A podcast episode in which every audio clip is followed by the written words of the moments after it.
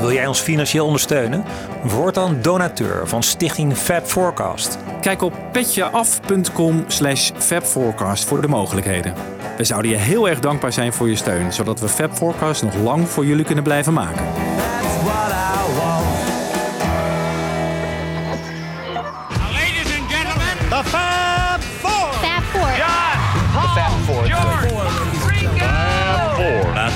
Fab Four. we have for you the Fab Four. Fab Forecast.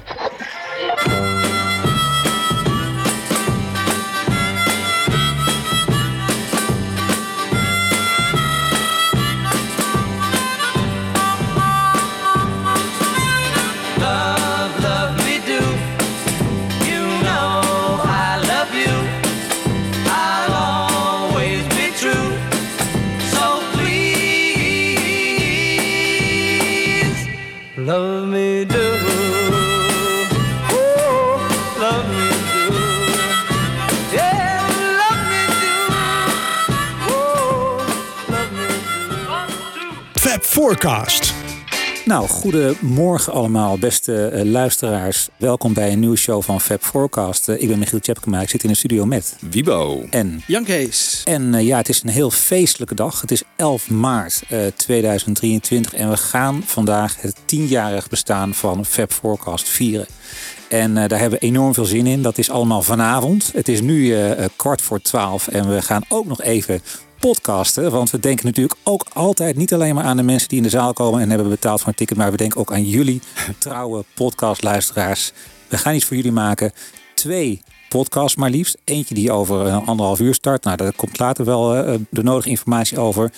En een andere show eh, met een heel speciale gast. En dat is Haar van Vulpen. Har van Vulpen. Ja, ja. Wie kent hem niet? De legendarische Har van Vulpen zou ik zeggen, Legendarisch. toch? Ja, Ja, ik weet niet of dat nog zo is, want er is een hele nieuwe generatie Beatle-fans. dat is Ja, waar. Maar ook die weten wel iets van de geschiedenis van de Beatles. En eh, Ja. die komen je naam dan regelmatig tegen. Oké. En eh, ja, we zeggen heel vaak van dat onderwerp op ons lijstje staan. En bij jou is het ook echt zo. Eh, Har van Vulpen een keer uitnodigen om naar de studio te komen. Nou, in verband met die podcast van over anderhalf uur moest je hier sowieso zijn. En toen dachten we, we gaan ook even in alle rust met jou de Nederlandse geschiedenis eh, doornemen van de Beatles fanclub. Want daarom was jij eh, de grote man. Best lang. Een een jaar of twintig wel. Toch? Ehm, ja, om precies te zijn 16 jaar. Ja, 16 jaar. ja. En na die 16 jaar heb ik dan eh, nog een boek geschreven. Dus ik ben wel 20 jaar eh, ondergedompeld geweest in de Beatles. Ja, dus inderdaad eh, 16 jaar. Eh, nou, dat Beatles dagboek, want dat is het boek waar je het over hebt. Daar gaan we het zeker ook over hebben. Kan je eerst eens zeggen van wat is jouw geboortejaar? Hoe, hoe oud ben jij als de Beatles naar Nederland komen? Ehm, nou, dan moet ik gaan rekenen. ik ben eh, eh, 64, dus 19 ben ik, nee, 18 ben ik dan. 18. Ja, Ja. En je bent dan een jaar eerder, eh, in 63, de fanclub begonnen. Ja. Klopt dat? ja. Op je 17e. Ja. Ja, hoe is dat gekomen? Nou ja, het is voor mij zelfs al voor die tijd gekomen. Ik eh, luisterde altijd naar eh, popmuziek. En dat was heel moeilijk in die tijd, want op de radio in Nederland kwam dat niet. Dus je luisterde naar Radio Luxemburg, s'avonds. En dat ging nog het beste. Er waren Engelse uitzendingen. Dat ging nog het beste met een transistorradiootje onder de dekens. En daar, zag ik, daar, daar, daar was ik vrij fervent naar aan het luisteren. Ja, in die tijd zei men ook, eh, de muziek is dood. Hè? En na het, het ongeluk van Buddy Holly, de eh, The Music Die. Ja. En, eh, maar ja, er was natuurlijk nog wel rock en roll muziek. Die werd in Nederland een beetje, een beetje netjes aangekleed met een vervelend tekstje. En dan kwam het nog wel eh, op de radio, door de Forjo's bijvoorbeeld. Oh ja. Maar in, in- op Luxemburg gebeurde het nog wel een beetje. En daar, hoor, daar hoorde ik dus in december 62 plotseling Love Me Do. En dat was zo nieuw en zo anders, dat kun je je nou ook niet meer voorstellen. Nee. Maar dat was zo verschrikkelijk anders. En Radio Luxemburg stoorde heel erg, dus je hoorde dat nummer wel. En daarna moest je ingespannen blijven luisteren of die een uurtje later weer eens kwam. Want wie, wie zong het dat nou eigenlijk? Dat verstond je dan niet. Nee, die informatie kreeg je dan ook helemaal niet mee. Nee, die kreeg je niet echt. Dus, maar nee. ik had inmiddels wel ontdekt dat je, ook in, eh, dat je ook in Nederland Engelse muziektijdschriften kon kopen. En die kocht ik altijd wel. En daar las ik dan in, ja, Love Me Do van de Beatles, een nieuw nummer, nieuwe groep. Dus ik schreef in januari een brief naar, ehm, en ja, naar Brian Epstein eigenlijk, hè, naar NEMS. Want daar stond het adres in een advertentie. Of ik een Nederlandse Beatle fanclub kon beginnen. Vervolgens hoorde ik niks meer. En in november, dus dan praat je over eh, negen maanden later, zeg ik dan maar vrolijk. Negen maanden later kreeg ik opeens antwoord: Ja, het is goed, doe maar. Negen maanden later. Ja. Zo. Maar je was er vroeg bij dus in december Ja, 62. absoluut, En toen ja. heb je die Ja. brief meteen ook al geschreven. Ja, eind. toen, ja in januari. Hè. Of januari, misschien begin februari, maar in die tijd. Ik heb die brief niet meer, maar ik weet wel dat ik het meteen, meteen gedaan heb. Het was absoluut... In Nederland kwamen ze niet eens uit. Hè. Love Me Do was niet eens te koop in Nederland. Nee. Dus, maar wat, eh, en wat, dat is dan toch best apart dat je zegt, eh, dit moet zo groot worden dat er een fanclub nodig nou, is. nee, ik had natuurlijk niet het idee van dit moet zo groot worden. Maar ik maakte al wel een muziekblaadje. Ik had een eigen blaadje gemaakt, dat heette De Hitparade. En dat was al een soort eh, protest tegen de stomzinnige hitparades die in de muziekbladen stonden. Ja. Dus wij maakten een soort alternatieve hitparade voor de Nederlandse lezers. En ik, had- ja, ik had wel het idee dat blaadje, dat blaadje kan meteen wel een fanclubblad worden. Dus ik heb het fanclubblad al. Ja. Ik heb, alleen, ik heb alleen nog geen artiest. Maar was er toen, eh, toen jij die brief schreef, was er dus ook nog helemaal geen single van de Beatles officieel uitgekomen in Nederland? Nee, ik Maar- denk het niet. Ik, ik zou het niet helemaal weten. Er, werden, er werden singles ge- geïmporteerd vanuit Duitsland. Oh ja. Ik weet niet precies of dat nou al in januari of in februari was. Maar, Ja. maar dat was wel... Op een gegeven moment waren ze er wel. Maar voor de aanwas van leden lijkt het me wel moeilijk als er helemaal geen single eh, nog uit is in Ja, Nederland. Om dat- dan een fanclub te ja, beginnen. ja, maar ja. goed. Ja, Maar ja, de fanclub begon natuurlijk pas in november. Want Ja. ik kreeg pas in november antwoord. En Ja. toen, toen was de wereld dan wel een klein beetje Ja, zeker. veranderd. Ja. Maar op het moment dat jij de brief schreef, want daar stond ook wel in dat je ook echt die fanclub wilde beginnen. Ja, Toen eh, Ja. dat was je er echt heel erg vroeg bij. ja, Voorzienende blik. Ja. Ja. Heb je die brief? Of hoe Ja. ging dat? Nee, de brief die ik geschreven heb, heb ik niet. Want Nee. in die tijd Maar- schreef je inderdaad een brief. En dan Stuur die hem op. ging die in een envelop en dan stuurde hij hem op. En eh, ja, dan, dan was hij weg. En heb je het antwoord wel gekregen van Brian? Oh, Ja, heb nou niet van Brian. Ik heb, hier, een, een- ik heb hier het antwoord van Bettina Rose. Dat is dus de officieel, officiële Beatle fanclub eh, van Engeland. En die schrijft... eh, Dear Har, many thanks for your letter. I think it's a wonderful idea for you to start a Beatle fanclub in Holland. We will do our best to help you any way we can. Zo, eh, en voor, om die reden stuurt ze ook nog twee foto's mee. Dat is wel een behoorlijke hulp. eh, met wat de- details. En een paar weken later, of, of kort later, kreeg ik deze brief die ik hier heb. En dat is een brief van de Beatles, ondertekend door John Lennon, Paul McCartney, Ringo Starr en George Harrison. En die schrijven: Welcome to our fanclub, all our Dutch friends in Holland. We are glad to have you join. Best wishes, de Beatles.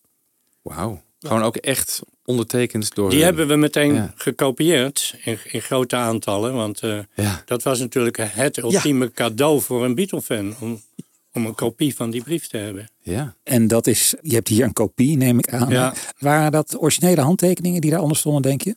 Nou ja, Nou, we- Kijk Toen- maar even. toen- ja, jij kunt het misschien... eh, nou ja, dit ziet er heel echt uit, maar inderdaad was het een... eh, ja, inderdaad. Dit, Ik denk dan in die tijd dat er nog niet eh, Mel en Neil eh, de Nee. Handtekeningen En gingen het faken. handschrift? nou ja, dat is de grote strijd. hè. De, Ja. de kenners van handtekeningen van de Beatles... die zeggen wel dat al dit soort handtekeningen... Van, ofwel van Mal Evans ofwel... maar dit ziet er voor mij zijn, maar- 100% echt uit. Ja. Heb jij dat ook? Ik kan, ik kan me niet voorstellen, persoonlijk... dat als iemand in Nederland een fanclub begint... en, de, en je stuurt als Beatle een brief... dat je die dan niet zelf ondertekent. Nee, zeker in die tijd nog In, niet. ja, in 63. Ja, precies. Dat was Zou nog dit het handschrift van John Lennon kunnen Ja, zijn? dat vind ik. En John Ja. Lennon ziet ook levensecht uit. Ja, Ja. eh, Ja. die wel moet Ja, ik zit achter glas, maar Ja. ik, oh, ja, ik kan het nu een beetje Ja. zien. Ja, Ja, zeker. Dit ziet er wel echt Maar was uit. jouw idee dan eerder dan de Engelse fanclub eigenlijk? Nee. Want nee. wanneer begon de Engelse. Dus dat, dat je een brief schreef. Nou, dat weet ik eigenlijk niet. Misschien maar, wel. eh, Maar ik geloof wel... Kijk, Brian Epstein die had het allemaal wel goed in de gaten hoe het moest. Hè? En die heeft echt wel meteen een fanclub opgericht. En dat, was ook, dat waren ook eh, secretaresses. De secretaresses van hem deden de fanclub. Ja. Het was ook op het adres van zijn kantoor, van NEMS. Was dat dus dat Frida was Kelly? meteen... Dat was meteen ge- gestructureerd. Frida Kelly die had eigenlijk daarvoor al een fanclub in Liverpool. Maar dat was meer voor de, voor de, voor de bezoekers van de cavern, zeg maar. dus voordat de Beatles zelfs een plaatje hadden opgenomen, had zij al een fanclub. Ah, En zij is voor Brian Epstein gaan werken in Liverpool. Toen is eh, Brian Epstein is al vrij snel met zijn kantoor naar Londen verhuisd, omdat eh, daar gebeurt natuurlijk alles. En daar is de fanclub opgezet door twee meisjes, Anne Collingham en Bettina Rose, waarvan iedereen langzamerhand weet dat Anne Collingham niet bestaat. oh ja? Dus, ja, dus iedereen die daar de telefoon oppakte, die zei met Anne Collingham. En, maar Bettina Roos bleek wel te bestaan. Dus eh, dat is ook heel gek eh, geregeld. Ja. Ja, Maar jij begint dus die fanclub, dat is in Leiden, daar woonde je. Ja, Eh, je had het net over, de, was het nou de Telderskade? ja Telderschade 8. Daar woonde je gewoon, daar had je je kamer. Je zei Ja. net, dat, was ook de, dat waren ook de burelen van de fanclub meteen. Ja, mijn, dat was gewoon mijn slaapkamer. In de hoek van de slaapkamer stond een, eh, stond een bureautje. En daarboven hingen drie Beatle-foto's. En ik had een eh, tweedehands eh, typemachine gekocht. Zo'n lekkere rammelmachine, die, waarvan alle letters een beetje scheef stonden. en daarmee ging ik aan de slag. En wat betekende dat? Want wat, was nou de werkzaamheden, wat waren de werkzaamheden van een voorzitter van de fanclub die eerste tijd? Eh, nou, dat was voornamelijk wel eh, leden zien te werven. En nieuwtjes natuurlijk eh, ver- vergaren. Ik had dat, dat, dat blaadje al, hè, dus ik, ik maakte zelfs, zelf een tijdschrift. Dat was gestenceld. Dan moest je dus gewoon op stencils met een typemachine een tekst typen. En dan had ik een, een stencilmachine gekocht, ook een tweedehands stencilmachine. Daar kon je dat mee afdraaien. En dan ging je, had je een paar pagina's, deed je een nietje erdoor en dan had je een tijdschrift. En hoe kwam je aan je nieuwtjes dan? Was dat ook... eh, Nou, dat kregen we dus wel uit Engeland. En omdat ik abonnee was op die Engelse muziekbladen. Oh ja. En eh, dat betekende gewoon dat ik eigenlijk meer wist eh, dan, dan de gemiddelde muziekjournalist in Nederland. ja. En was dat Melody Maker of wat was ja, het? Melody Maker en New Musical Express. Oh, ja. Record Mirror. Daar had ik ook al snel dan... Je kon ze in Nederland wel in de winkel kopen, zo hier en daar. Maar ik had er gewoon een, een eh, luchtpostabonnement op genomen. Dus ik kreeg ze in dezelfde week of, of binnen een paar dagen nadat ze in Engeland uitkwamen. Ah, ja. Maar vanuit het Beatles kwam kreeg je zelf niet van... nou, eh Harry, hier heb je wat info voor je, voor je blaadje... of via Ja. Beatles Monthly of zo. Dat, Ja, we kregen, Ja. Wel, we kregen wel dingen, maar dat was natuurlijk toch... Ja, dat liep vergeleken met de Engelse muziekpers wel, zelfs wel achter natuurlijk. Want, Ja. en, of er werd wel eens wat vaag, eh, vaag nieuws van volgende, week, volgende maand gaan ze naar de studio voor een nieuwe LP. Ja, dat is dan groot nieuws. Ja. Maar toch heb je er niet zoveel aan. Maar eh, nee, we, hebben wel, we kregen best wel veel eh, informatie. Ja. En dat kwam dan van Frida Kelly, die naam toch geweest was. Want Frida Kelly is niet naar Londen verhuisd. Die is in Liverpool gebleven. En die werd toen de coördinatrice voor alle fanclubs over de hele wereld. Ah, kijk. Ja, ja. Ah, ja. Zij had het contact met de fanclubs. En je was dus de officiële Beatles fanclub in Nederland. Ja. Dat predicaat had je meteen al. En Ja. dat betekende dus ook dat je aan het eind van het jaar... die flexi-discs met eh, eh, kerstboodschappen en zo mocht verspreiden onder de leden, neem ik aan. of niet? Ja, want dat was... Nee, nee, was dat maar waar. Nee? Maar, eh, oh. ja, dat ga ik dan vanuit. Nee, de tweede verrassing was, na, na eerst het mag, toen de brief van de Beatles, welkom eh, in, eh, in de fanclub. Toen kregen we een, zo'n flexi-disc opgestuurd in 1963. Eén exemplaar voor mezelf. Oh, Want die plaat was voor de Engelse Beatle-fans. Die was niet voor de Beatle-fans over heel de wereld. Dus wat deed ik? Ik belde Radio Veronica op. Ik zeg, ik heb hier uni- iets unieks van de Beatles, namelijk een kerstplaatje. Nou, kom langs. En eh, ja, met kerstmis werd het plaatje gedraaid bij Radio Veronica. En mochten we lekker reclame maken voor de fanclub. Zo. En kwamen de eerste 200 leden binnen. Oh, Ah. ah.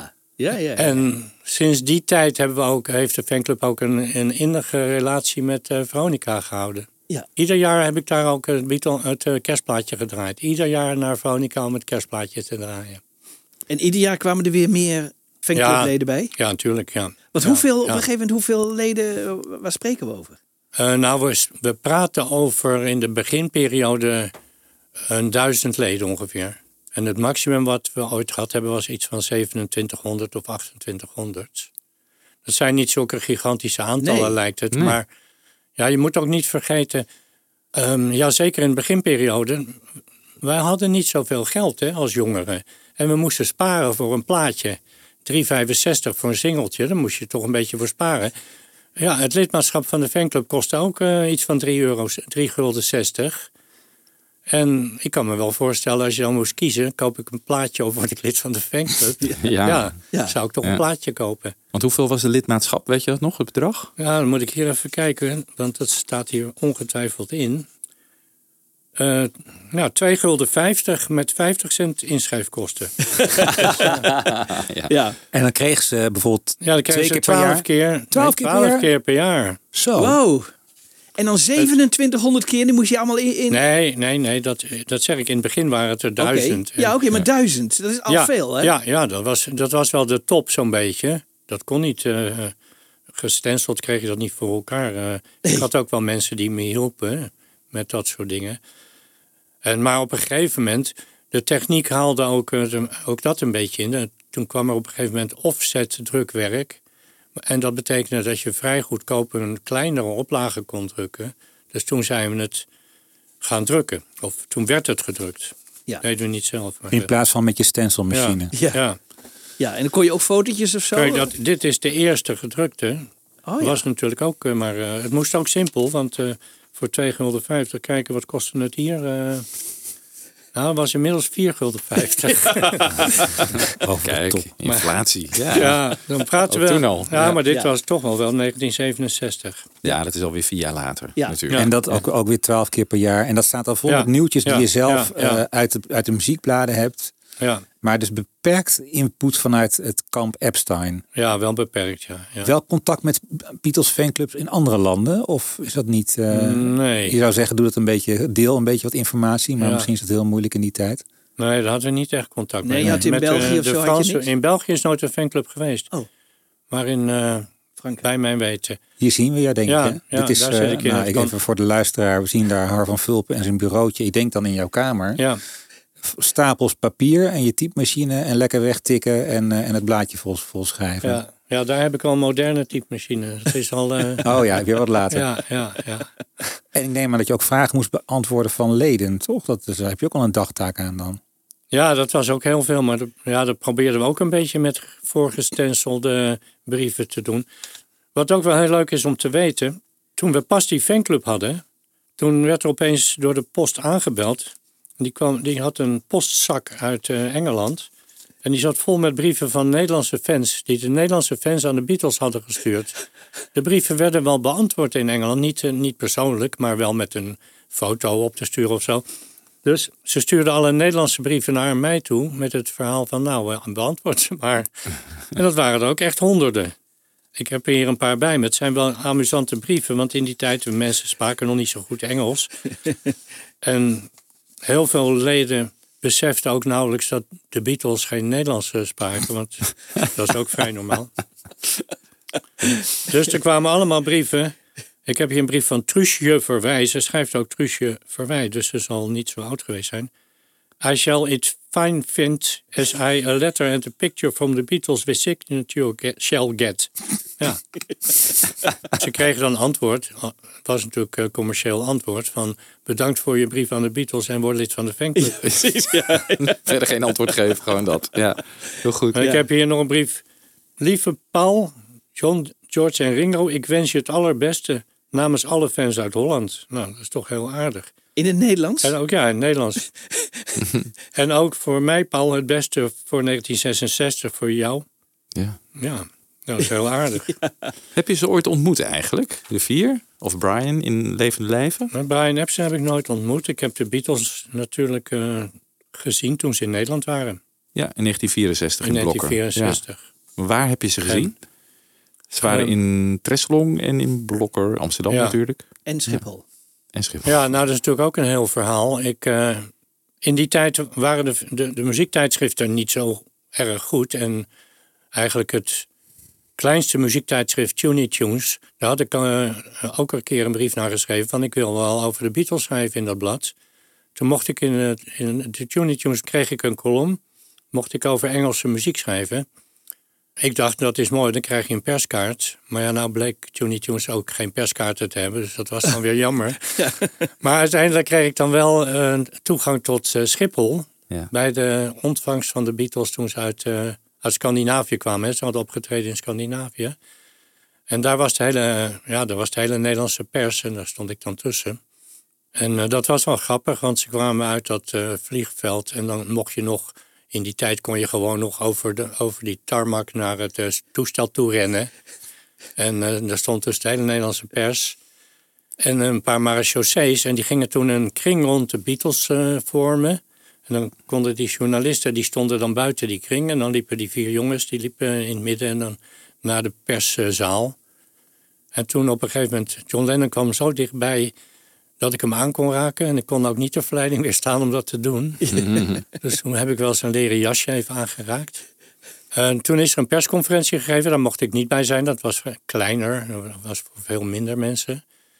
En toen ben ik naar Treslong gegaan. Ik had een perskaart voor Treslong.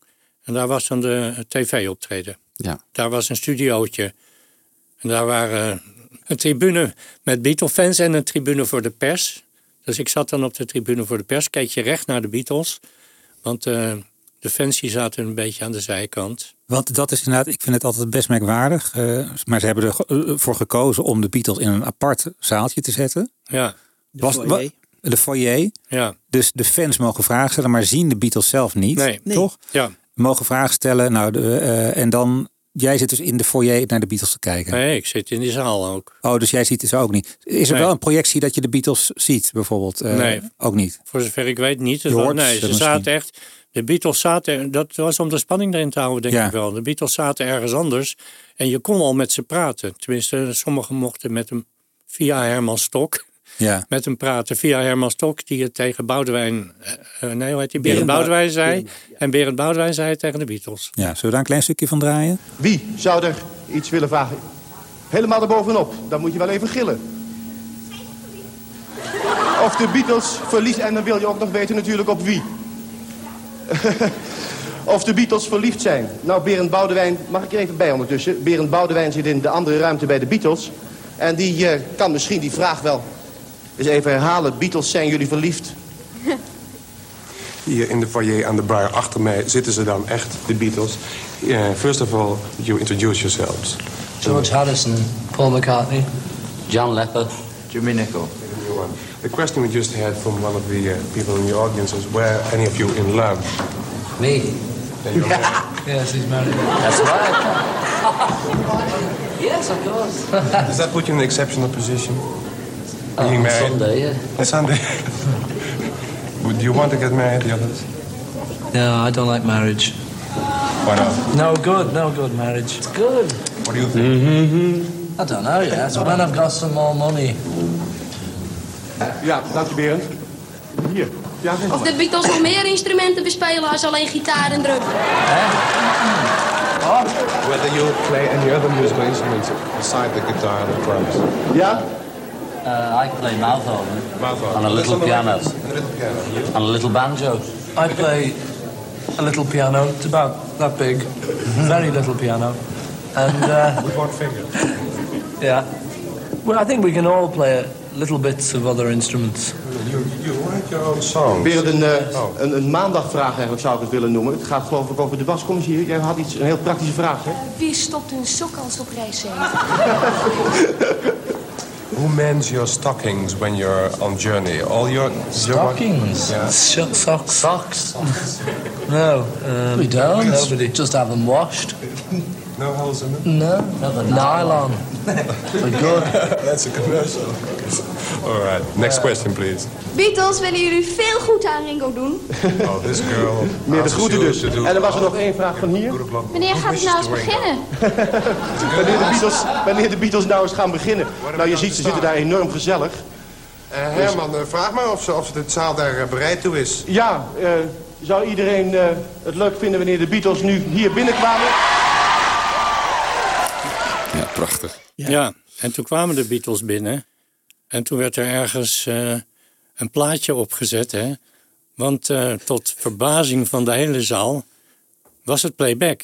Ja. En daar was echt iedereen van onder de indruk. Iedereen zat te kijken van wat krijgen we nou? Eh, er staan daar een paar Beatles met hun mond te bewegen. En op de achtergrond een plaatje gedraaid. En ik denk dat het daardoor ook een paar nummertjes geduurd heeft voordat het publiek zo slim was om eindelijk eens een keer uit hun stoelen te komen en eh, mee te gaan dansen.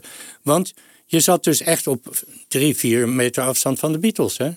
Dat is dus ongelooflijk, maar eh, je kon er zo naartoe lopen. Ja, wat ook gebeurde, hè? Dat gebeurde op het laatst eindelijk wel, maar iedereen stond eigenlijk gewoon te dansen.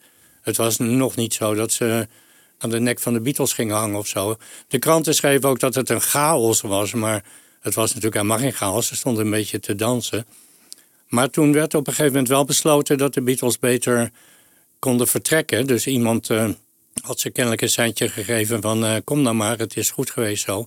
En terwijl ze er niet meer waren, was de muziek gewoon nog, eh, ging nog gewoon door. ja. En, en je zei van eh, ze, maar wie, wie, wie waren daar? Wat voor, hoe, hoe was het publiek uitgenodigd om daarbij te zijn? Ja, het publiek waren natuurlijk gewoon kinderen van VARA-medewerkers. En daar waren we als Beatle-fans ook wel heel boos over eigenlijk. Want er was geen Beatle-fan die een eh, uitnodiging had gekregen. Vandaar ook zo'n Marga van Praag. Haar vader was waarschijnlijk Ja, ook... eh, ja. Ja, Ja. Max van Praag zat bij de VARA. Ja, er waren bekende Nederlanders uitgenodigd. Hè, Ja, Wim Kan. Wim eh, Kan was er, ja. Ja. En die vond het fantastisch. Wim de Bie, Kees van Koten. Ja, maar wacht even, dan hebben we het al over Blokker, toch? Of, eh, Nee, nee, nee. zat hij ook is al? niet stresslang, joh. Oh ja. Ja. Ja, er waren, dat kan me niet meer zo goed herinneren. Maar er waren een paar bekende Nederlanders. En er was er eentje die wel zei dat het eh, verschrikkelijk was. Maar Wim Kan vond het wel leuk. Ja. Dus eh, ja. En ging jij ook richting podium? Nee, want het eind? ik, ik zat dan wel op de perstribune. Dus wij moesten wel een beetje ons netjes gedragen. We waren gewoon pers. Eigenlijk moesten we verslaan wat daar gebeurde. De, Ja. chaos, de chaos die daar was opgetreden, die moesten wij dan verslaan. Maar eigenlijk wilde je naar voren rennen natuurlijk. Ja, niet? eigenlijk wel. Maar Ja. aan de andere kant was je toch ook wel weer een beetje benauwd. Het was toch wel om dat nou te doen. Om nou zomaar naar die Beatles te lopen. De enige keer in de Beatle-historie volgens mij dat die fans gewoon om hen heen konden dansen. Ja, Heel bijzonder ja, eigenlijk. dat is heel bijzonder, ja. Wat ga je daarna nog doen? Ga je ook nog naar Blokker en Amsterdam, de rondvaart en al die dingen? Ja, nou ja, ik, ik, had, eh, ik zou sowieso naar Blokker gaan. We hadden ook via de fanclub kaarten verkocht voor Blokker. Hè, want zo- zoals je misschien weet, er, waren, er, er was een avondvoorstelling die was heel snel uitverkocht. En toen besloot Radio Veronica dat ze een middagconcert nog wilden sponsoren. Dus die hebben alle kaarten voor de middagconcert gekocht. Zijn toen reclame gemaakt voor het middagconcert. Maar er was een probleem, want vroeger, eh, tegenwoordig zijn ze geloof ik in staat om 40.000 kaarten voor een concert in vijf minuten tijd te verkopen. Ja. In die tijd was het zo, dan moest je een briefje sturen naar Radio Veronica dat je twee kaarten wilde hebben. Dan kreeg je daarna een brief terug met een soort postwissel. En dan kon je op het postkantoor kon je betalen. Dan kwam dat weer bij Veronica binnen en die stuurde je dan die twee kaarten op. Ja, en ik geloof dat er een week tijd was om dat te doen. Dus de middagvoorstelling uitverkocht, dat lukte gewoon niet. Nee. En ook niet Maar- ter plekke kaarten verkopen of zo. Dat kwam ook niet in ze op. Van, dan kom maar Nou ja, gewoon- maar het was Blokker, hè? dat was in the middle of nowhere ergens. Er, er was geen station in Blokker ook, hè? dat is ook, eh, ook nog een, een verhaal. De NS had speciaal een soort noodstationnetje gemaakt midden in het weiland, Ja. waar je uit kon stappen. En dan kon je naar die, eh, naar die veilinghal lopen waar ze optraden. Ja. Maar de volgende dag zouden ze dus inderdaad een rondvaart doen. Ik had op een gegeven moment kreeg ik daar wel een uitnodiging voor. Maar ja, ik dacht, dat is wel een vergissing in mijn leven geweest. Ik dacht, ja, als ik met die rondvaart meega, dan kom ik nooit op tijd op dat concert. En ik wilde wel een concert van de Beatles meemaken. Ja, een rondvaartboot, eh, wat, is, wat kan dat nou zijn? Ja. Maar ja, de, de Telegraaf die had de route van de rondvaartboot gepubliceerd. Met als gevolg dat er 100.000 of ehm, ja, 50.000 Beatle-fans stonden. Ja. En ik kon- had inderdaad niet op tijd in blokken kunnen komen. Maar de grap was, de, de Beatles kwamen er ook niet op tijd. Nee. Dus ik was wel op tijd in blokker, maar zij kwamen maar niet. Oei. Ja. Oh, dat is jammer dat je er niet bij was. Ja. En ik, ja, dat is natuurlijk achteraf. We wisten ook niet dat dat zoiets groots zou worden. Hè? Ja, Nee, de, nee. Beatles, de Beatles gingen door de grachten varen. Ja. Wat kon je daarbij voorstellen? Ja. Maar dat werd een fantastisch eh, Evenement. ja. evenement. Ja. Ja. Ja. Maar ik had ook 10.000 eh, brochures, la- eh, briefjes laten drukken... waarop mensen lid konden worden van de fanclub... die ik daar uit ging delen. Dus ik moest daar wel, eh, wel op tijd zijn. Ja. Nou, toen kwam ik daar met mijn doos eh, brochures. En toen kwam er iemand naar me toe. Die zei, wat heb je daar? Ik zei, ja, ik heb brochures van de fanclub. Ga ik uitdelen. Oh, dat gaat niet door. Geef ze maar hier. Die was ik kwijt. Nou ja. Maar ja, toen kwam, ja, toen kwam er dus een ellenlang voorprogramma.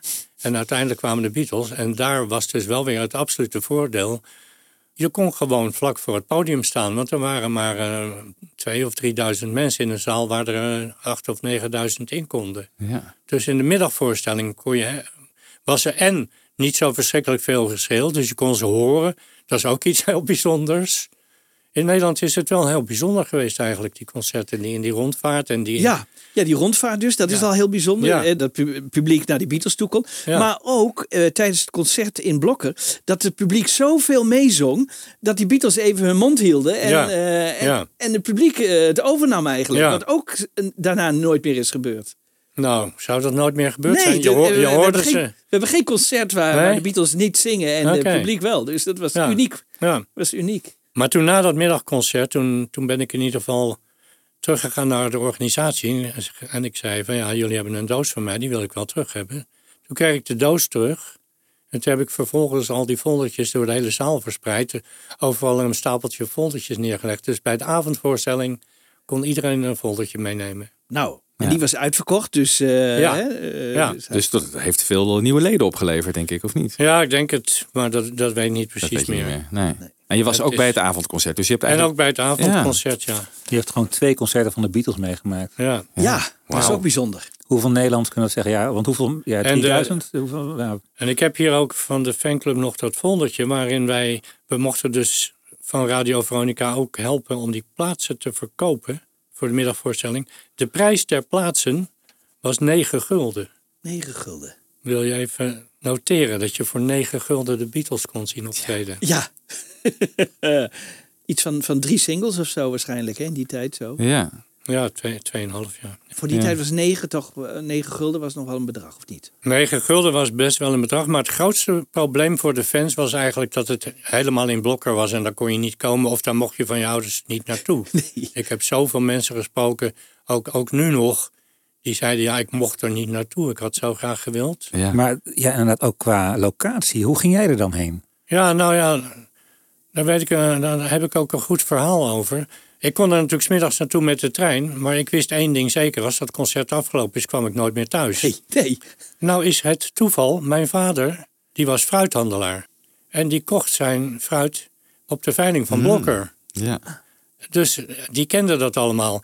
En mijn vader, die nooit van zijn leven, die kon zelfs niet op vakantie, want hij kon zijn zaak niet in de steek laten.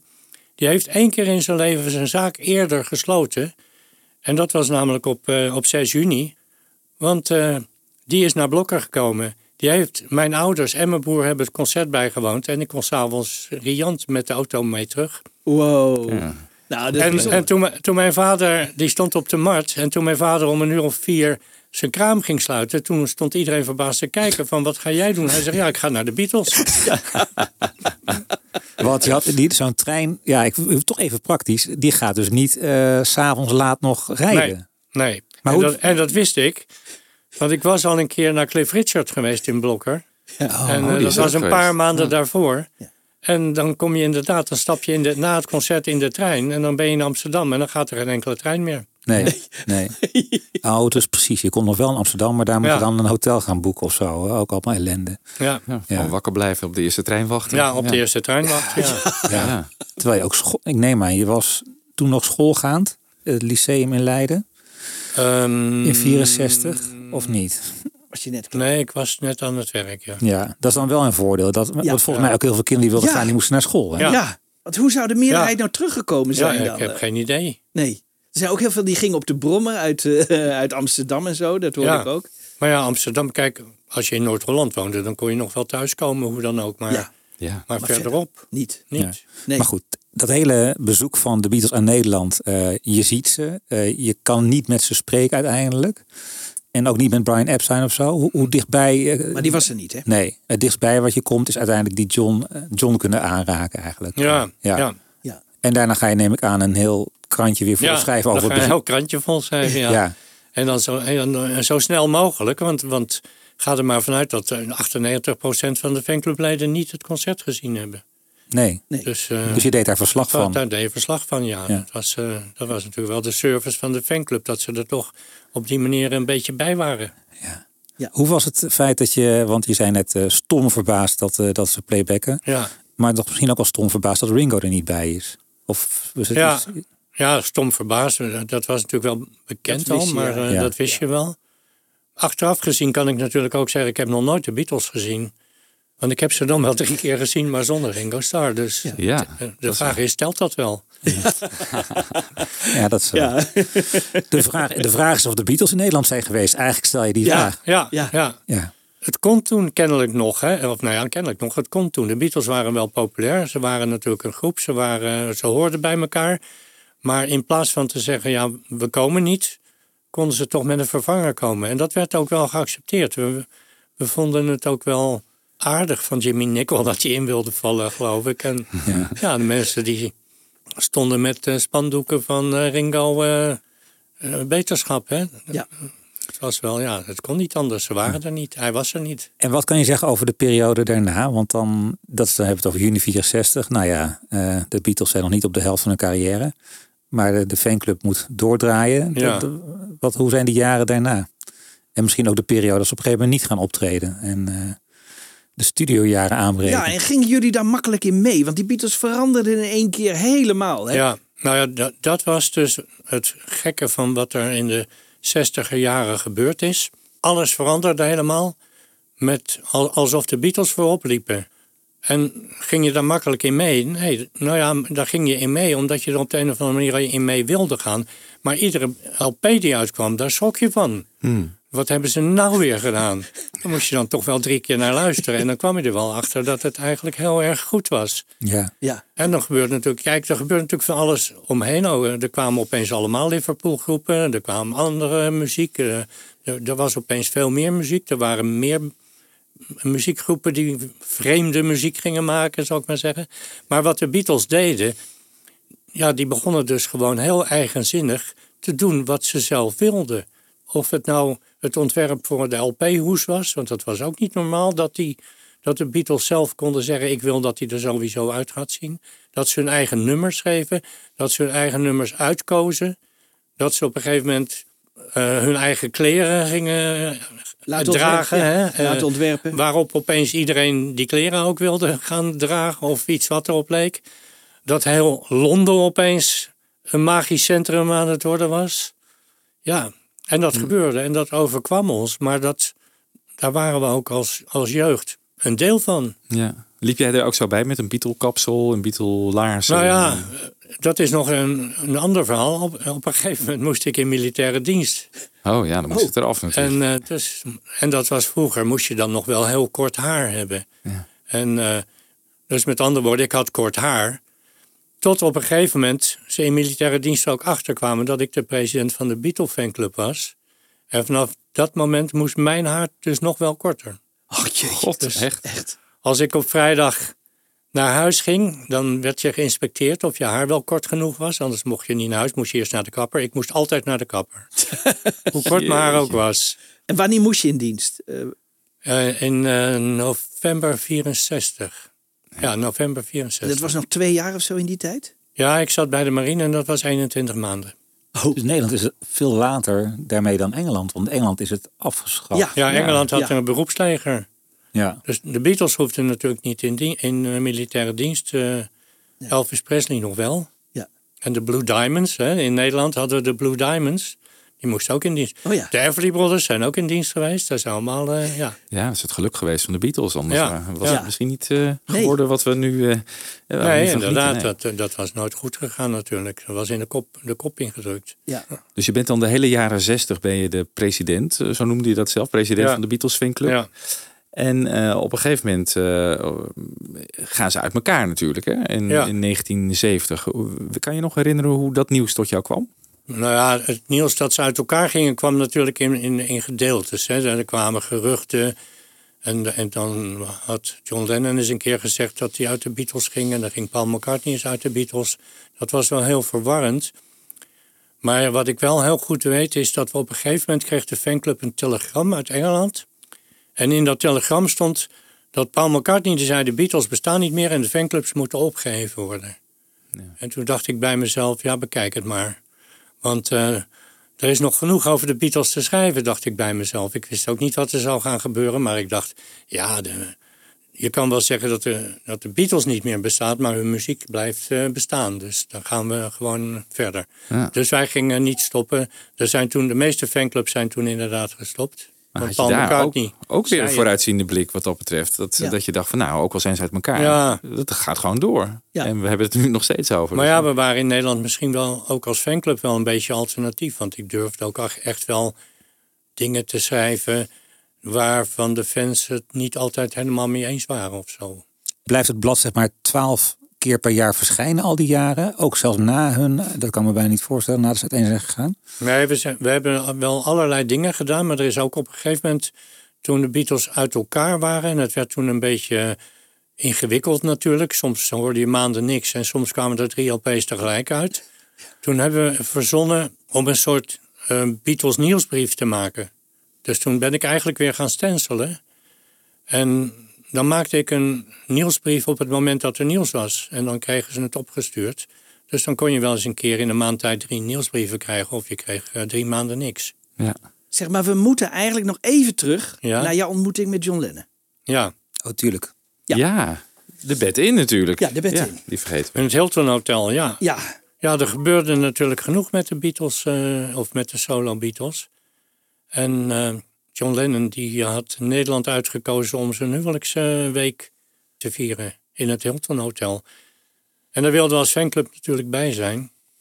Het grappige is natuurlijk, is wel, ik ben getrouwd in maart 1969. En eh, dat gaf dan kennelijk het zijn naar de Beatles dat die ook wel konden trouwen. Dus Ja, kort daarna precies. trouwde John Lennon en daarna ook Paul McCartney. En ik was eigenlijk ook nog in mijn wittebroodsweken toen John Lennon zijn wittebroodsweek eh, in het Hilton Hotel kwam, eh, kwam vieren. We waren toen verhuisd naar Zaandam en ik woonde dus in Zaandam. En ik kreeg plotseling bericht van, ik had al ettelijke telefoontjes gedaan van, ja wij zijn van de fanclub en we willen erbij zijn. En de platenmaatschappij zei, nee, nee, nee, dat kan niet, want eh, hij wil absoluut niet over de Beatles praten. Het moet over de vrede gaan. Ik zei, ja, alsof de fanclub niet over de vrede kan praten. ja, hallo. En eh, nou, toen opeens werden we gebeld op zaterdagochtend. Vanmiddag komen de schoolredacties van schoolkranten. En daar mogen jullie dan wel bij zijn. En toen eh, zijn we hals over kop daar naartoe gegaan. Ben ik daarbij geweest. En eh, nou ja, dan krijg je weer een schoolkrantredacties die dezelfde stomme vragen stelden als eh, de VARA-leden in 1964. Maar goed, je zat er ook een beetje bij zo van... eh, ik zat eigenlijk alleen maar de beelden naar binnen te trekken door mijn ogen. Dat je, daar zaten ze nou vlakbij. Nou, op een gegeven moment werd er gezegd... ja, het is voorbij, de volgende groep staat klaar, jullie moeten weg. En iedereen ging keurig weg en wij gingen... mijn vrouw was erbij. Wij gingen steeds dichter naar John Lennon lopen in plaats van eh, naar de uitgang. En toen iedereen weg was, konden we op zijn bed zitten... En toen zei ik tegen hem, ja, ik ben van de Nederlandse Beatle fanclub. En eh, nou, vond hij hartstikke leuk. Dus ja, die platenmaatschappij, die, die had me wat gezegd. Dus ik had wat fanclubplaten bij me en die heeft hij toen gesigneerd. Yoko Ono ook. En eh, ja, veel meer hebben we niet gezegd natuurlijk, maar eh, dat was het. Ja. Ook daar konden we weer fanclubbladen vol over schrijven. Ja, zeker. Ja. En dat duurde dan een uurtje of zo, dat je daar zit. Ja, ja, zoiets. Nog, ik denk een uur, ja, ongeveer. Ja. En je, je- jouw vrouw ging op het bed zitten? Ja, en toen heb ik een foto genomen, ja. En eh, dat is, eh, ja, achteraf had ik ook een keer op bed moeten gaan zitten, had zij een foto moeten nemen. maar ja, Oh, dat is niet gebeurd. dat is niet gebeurd. En je had ook maar een rolletje met acht foto's toen. hè. Ja. Er zaten maar acht foto's op je fototoestel, dus eh, ik heb er acht foto's genomen. Ja. Ja. Ah, wat jammer dat de Ja. president van de fanclub nou niet op dat Ja, moment ja. Ja. met John Ben je wel op andere zijn. momenten eh, in beeld ergens? Eh wel eens gekeken, eh, bijvoorbeeld in Blokker of... Nee, ik geloof het niet. We hebben al het beeldmateriaal wat er is wel vaak, vaak bekeken. En er zijn wel eens een keer beelden dat je denkt van... hé, hey, dat is mijn haar. Maar niet, niet duidelijk, nee. nee. Nee. Zeg, en, en dan in de jaren zeventig komt Paul McCartney naar Nederland. Ja. Ben je daar dan bij? Eh, Ja. Ja? Nou ja, de- ben je erbij? Ja, O- ook daar hebben we toen... de- dat, dat was met eh, Mojo. Ja. Dat was, het was eigenlijk, denk ik, een van de eerste grote concerten van Mojo. Hè? Dus ik had contact met Mojo. We mochten via de fanclub kaarten verkopen. En, eh, en zodoende kon ik dus ook eh, voor mezelf eh, zorgen dat ik op de eerste rij zat. En In toen zijn we- concertgebouwen waar? Ja, overal. Dus hè, je had eh, Groningen. Ja. Waar was het Groningen? Ja. Het was in eh, Amsterdam, Rotterdam, Rotterdam, ja, Den en Haag. Den Haag. Ja. Ja. En toen in Groningen, toen, eh, daar, daar was het in, in zo'n grote hal ook. Hè, in Martinihal? De, in de Martinihal, ja. Dus daar, dat is natuurlijk ook ver weg, Groningen, vanuit eh, Zaandam. Dus we waren er ook al vroeg naartoe gegaan. En wat gebeurde onderweg? We kwamen die bus tegen waar ze in, eh, waar ze ja. in reden. Ja. Dus eh, ja, wij met onze auto achter die bus aan. En toen kwamen we dus uiteindelijk uit bij het hotel waar ze zouden slapen. En toen hebben we Paul McCartney uitgestapt natuurlijk. Iedereen stapt uit, daar heb ik foto's van genomen. En toen zijn we beneden gaan, eh, in gaan zitten in, de, in het restaurant. Toen zijn ook één voor één de leden van Wings naar beneden gekomen. Hebben we geïnterviewd voor de fanclub. Maar Paul McCartney die kwam niet naar beneden. Toen zijn we naar de Martini Hall gegaan. Nou, daar mochten we binnen. Smiddags al om een uur of drie. En daar heeft Paul McCartney toen een, een uitgebreide soundcheck gedaan. Want ze hebben dat concert opgenomen. Hè, in de, ik heb later begrepen, dat wist ik niet, met, met de mobiele opnamestudio van de Rolling Stones was dat. Ja. Dus dat is dat in concert. Den Haag is daar in ieder geval een B-kantje ja. van My Love. eh, Ja. De Mes is daar Ja. opgenomen in Den Haag. Ja. Ja. Maar dus dat werd smiddags eh, uitgebreid werd er een soundcheck gedaan. Daar ben ik al die tijd bij geweest. En we hebben ook aan de mensen daar gevraagd, aan, aan, de, aan de mensen van Paul McCartney, ja, we willen hem spreken. Maar niet als fanclub, maar ik zei namens Radio Veronica. Dat kon ik ook zeggen, want we maakten programma's voor Radio Veronica. En dat, dat maakte genoeg indruk dat ze zeiden, ja, ja, ja, maar het kan nu niet na het concert. Ja, ik had ook het idee, dat gaat niet gebeuren. Maar tot mijn verbazing toch wel, na het concert kwam Paul McCartney naar ons toe. En toen heb ik een interview met Paul McCartney gedaan. Op een soort stoepje, een stenen stoepje zaten we. En eh, in, de, in die mobiele studio werd, werd dat concert een beetje afgedraaid. En Linda die kwam af en toe en die zei, Paul, kom, kom, kom je moet erbij zijn. En Paul die zei, Linda, I'm talking to these guys. Dat vond ik toch wel, dat zit nog steeds in mijn hoofd. Wij waren even belangrijker dan Linda. Heb je er ook nog opnames van of niet? Eh, Nou ja, we hebben dat hele, dat hele interview letterlijk uit, uitgewerkt, helemaal uitgetypt. En het bandje is daarna op miraculeuze wijze verdwenen. Oh. Dus iemand. Is het nooit op Veronica uitgezonden? Ik geloof het haast wel ook, maar dat kan ik me niet herinneren. Maar ik, kan, ik, ik heb wel meer mensen gehoord die zeiden het is op Veronica uitgezonden. Dus het kan. Ja. En hoe gaat het dan in de laatste jaren van de fanclub? Want je vertelde eind jaren 70 houdt het op een gegeven moment op. Wat, wat zijn dan de activiteiten van de fanclub? Ja, ik denk dat. Er kwam op een gegeven moment, om- omdat de Beatles gestopt waren, waar, waar kwam er toch wel steeds meer vraag naar, naar dingen van de Beatles, eh, muziek. eh, en we kregen veel meer post. En op een gegeven moment besloten we om een Beatledag te organiseren. Wij hadden als fanclub hadden we allemaal bandjes met interviews eh, die we van verschillende radiostations hadden. Videobanden hadden we. Ik ben wel eens eh, naar Groningen eh, gereden met mijn auto, omdat er op de Noord-Duitse Rundfunk iets was over de fanclub. En dan zaten we bij een fan zaten we dat op te nemen. Dus er was natuurlijk aan de ene kant was er niks officieels, maar er was wel veel officieus. Er waren wel live concerten die op bandjes stonden en zo. Er was nog nauwelijks iets eh, toen met, eh, met illegale LP's, met witte LP's. En toen gingen we een Beatle-dag organiseren, zodat we die, die, dat beeldmateriaal konden laten zien. Dat we de opname konden laten horen, dat we wat eh, dingen konden verkopen. Het was ook in die tijd dat opeens de rage, nou de rage moet je het noemen, maar dat de LP's goedkoper werden. Om de, de platenmaatschappijen, die, die waren in Nederland, de platen waren in Nederland heel duur vergeleken met Engeland. En toen kreeg je opeens die import uit Engeland, waardoor de platen 5, 6, 7 gulden per stuk goedkoper werden. Ja, dan maakte ik een deal met, met zo'n importeur. En dan konden we op de fanclub eh, de platen heel goedkoop verkopen. Nog goedkoper, want wij hoefden niet echt eh, eraan te verdienen. We waren geen, geen eh, platenwinkel. En toen zijn we steeds ieder jaar eh, eigenlijk een Beatledag gaan organiseren. Steeds in verschillende steden. En er kwamen op het laatst al wel 5, 6, 7000 eh, mensen op af. Zoveel? Ja. Jee. En al met gasten en zo uit het buitenland? Of dat... Nee, gasten uit het buitenland, dat, eh, dat was allemaal veel te moeilijk in die tijd nog. Nee. Dat wist je ook niet. Hoor. Wie moest je in godsnaam... Wie, je durfde niemand te vragen, laat ik het zo zeggen. Nee.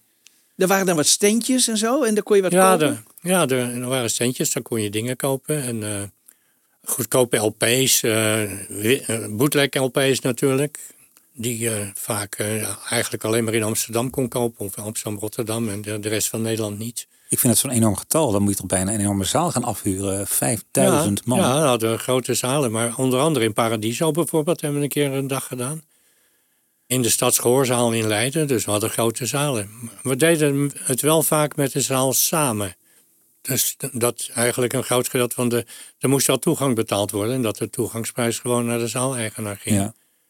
En wij verkochten een beetje spullen waar we weer wat mee konden. Ja, tegenwoordig zijn ze blij als er 50 man komen, denk ik, op zo'n dag. Ja, dat, eh, Ja, Ja, dat zijn andere tijden. Ja, dat zijn eh, nog Maar ja, het grote verschil is, we hadden iets te bieden. Want er was geen filmmateriaal van de Beatles. Eh, De film A Hard Day's Night ook en Help, die, die draaiden niet in de bioscoop. Dat waren, die waren niet op de televisie te zien, die waren er gewoon niet. En wij konden ze laten zien. En of we, maar wat, wat belangrijker was nog, je kon gewoon video-opnames van een, van een concert... wat ooit eens in Engeland was uitgezonden, kon je daar laten zien. Het was in Nederland nooit op de televisie geweest. En nu, ja, nu heeft iedereen alles.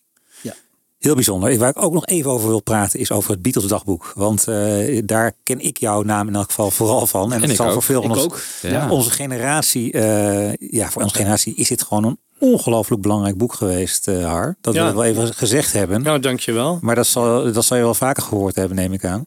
Ja, ik, ik hoor inderdaad. eh, ik, ik wil nou niet zeggen dat ik zo vaak hoor dat het een enorm belangrijk boek is geweest. Maar ik hoor wel van heel veel mensen.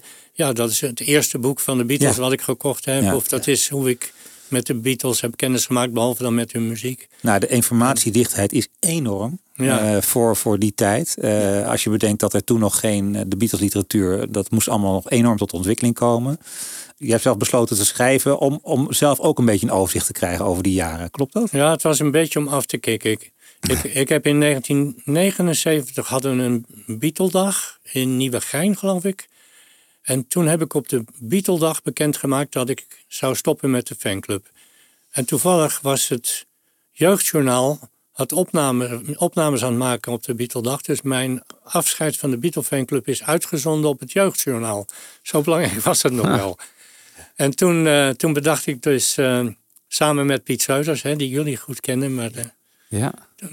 heb ik besloten om dat boek te maken. Om een beetje af te kicken. En ik had ook echt in mijn hoofd zitten. Ik ga alles wat ik weet over de Beatles ga ik opschrijven. Als dat straks in een boek staat, dan kan ik het vergeten. Hoef ik het niet meer te onthouden. Want het Ja. staat in het boek. Ja, Ik denk wel Je dat, wist heel ja, veel. Dat je de eerste van, eh, hè, dat die echt al die data zo per Ja. jaar neerzetten. Want later, eh, Ja, da- daarna is het natuurlijk veel uitgebreider door heel veel anderen ook gedaan. ja. maar jij eh, was de eerste. Ja, ik was de eerste, ja. Ja. Maar hoe kwam jij dan aan al die informatie? Waar heb je dat allemaal vandaan Ja, gehaald? d- dat is gewoon 16 jaar lang eh, een soort kaartensysteem bijhouden. Ik, Ja. ik hield dat bij op eh, archiefkaartjes allemaal. Wat ze op welk moment in de, in de maand deden. Je had natuurlijk als fanclubbaas dat heel Ja. goed bijgehouden al die Ja, jaren. ja. Dus eigenlijk is dit dus ook een soort samenvatting van al die jaren fanclubvoorzitter zijn. Ja. ja. Ik heb natuurlijk voor het boek heel veel nog een keer extra opgezocht en teruggezocht. Maar Er is één datum waar we het echt even over moeten hebben. Wiebo? Ja, dat eh, komt regelmatig terug hè, in onze aflevering, of een aantal keer in ieder geval. Eh, de datum weten Michiel en ik uit ons hoofd. 5 mei 1967. Wat gebeurde daar? Paul scheert zijn snor af. Oh. ja. Nou ja. Dat weet je vast niet meer waar je dat vandaan hebt, maar dat Nee, intrigeerde ons. Maar, maar dat altijd. is dus kennelijk wel groot nieuws geweest. Dus, Nou, het is, ik, ik moet eerlijk zeggen, het is zo'n redelijk triviaal nieuwtje waarvan ik later juist gezegd heb, ja, heel veel mensen zijn dit ook gaan doen, al die data met feitjes.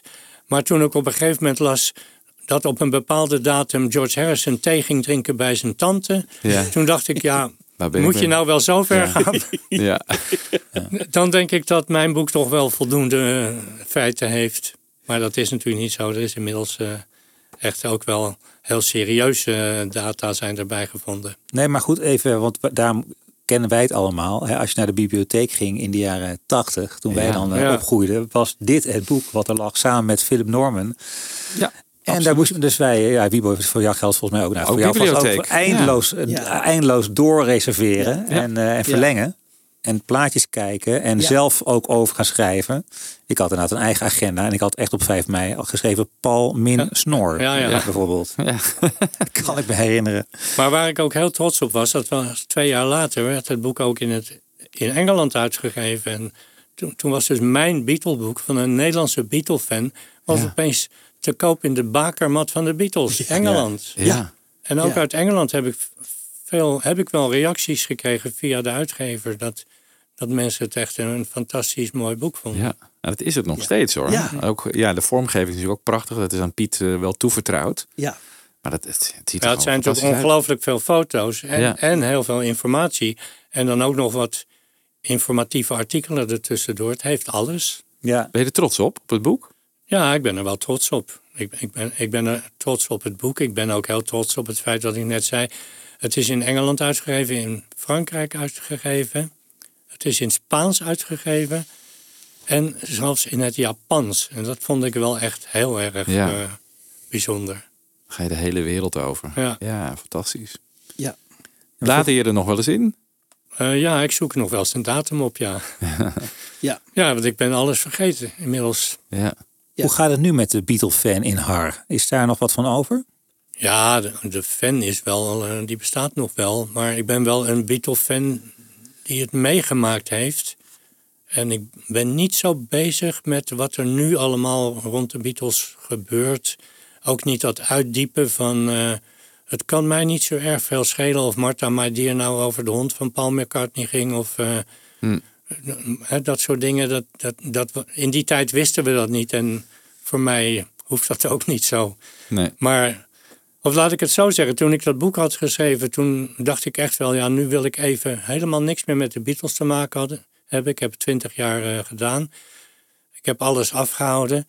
En toen heb, dat heb ik echt wel een jaar of vijftien volgehouden. En toen op een gegeven moment merkte ik dat, ja, dat ik te- een van de weinigen was die het meegemaakt had. Dat mensen, zei- echte grote Beatle-fans, ook jullie, neem ik aan. Dan zeggen ze tegen mij, ja, mijn eerste, mijn eerste Beatle-LP was Abbey Road. Dan denk ik, Abbey Road, toen was het bijna afgelopen.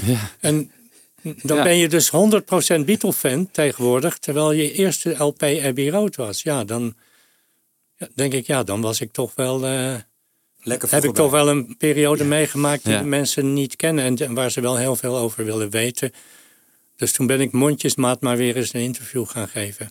Nou, je had toch wel, wat zei ik al eerder, een voorzienende blik wat dat betreft in 1962 Ja. al. En, Ja. Ja. en daarna in 1970 van ja, ik ga niet stoppen met de fanclub. Ja. Eh, had, je, had je een gevoel van dit gaat langer duren dan, eh, gaat het, gaat het Ja. 50, 60 jaar mee en langer? Ja, de, ja, niet zozeer op de manier natuurlijk waarop het nu gebeurt. Maar ik heb wel altijd, ik heb ook wel eens in een, ik geloof dat het in Tune Tunes was, heb ik gewoon, ge- en dat was ook toen iets wat niemand schreef. De Beatle-muziek is de klassieke muziek van de toekomst. Ja. En dat heb ik wel ergens in 1963 al, of in 1964 al geschreven. Dat wist ik wel, dat voelde ik wel aan. Ja, nou, bijzonder. Leuk. Ja, je hebt Leuk. het gewoon allemaal meegemaakt. Wij zijn eh, stinkend eh, jaloers natuurlijk. Ja. Mooie verhalen. Veel Ja. dank, Har. Ja. Is er nog een Nou. verhaal onbesproken gebleven? Of heb je alles wel zo'n beetje ter tafel gebracht? Want nu is je kans. We zullen, we zullen vast wel wat vergeten zijn, maar dat, nee, ik, nee, ik geloof, zo, we hebben een goed overzicht gemaakt. Ja. Ja? Nou, Ja. hartstikke bedankt. Eh, eh, heel, veel, heel fijn dat we even zo uitgebreid hebben kunnen praten met elkaar. Ja. Nou, jullie ook veel succes met de podcast. En ik was ook wel heel erg verbaasd opeens te lezen, want ik luisterde nooit naar, moet ik eerlijk zeggen, dat het de honderdste podcast was. Dan denk ik, Nou, mijn- Sterker nog, Al bijna Ja. de 200ste. is dat de 200? Ja, ja, ja. ja dat is heel erg. Maar dan- We bestaan tien jaar. Ja. Dat, dat vind ik dus wel aan de ene kant heel goed en aan de andere kant heel verbazingwekkend. Dat je met een generatie die het niet meegemaakt heeft, zo ontzettend veel met de Beatles bezig bent. Ja. En dat houdt dus niet op. nee. Het houdt toch niet op? Nee, het houdt zeker niet op.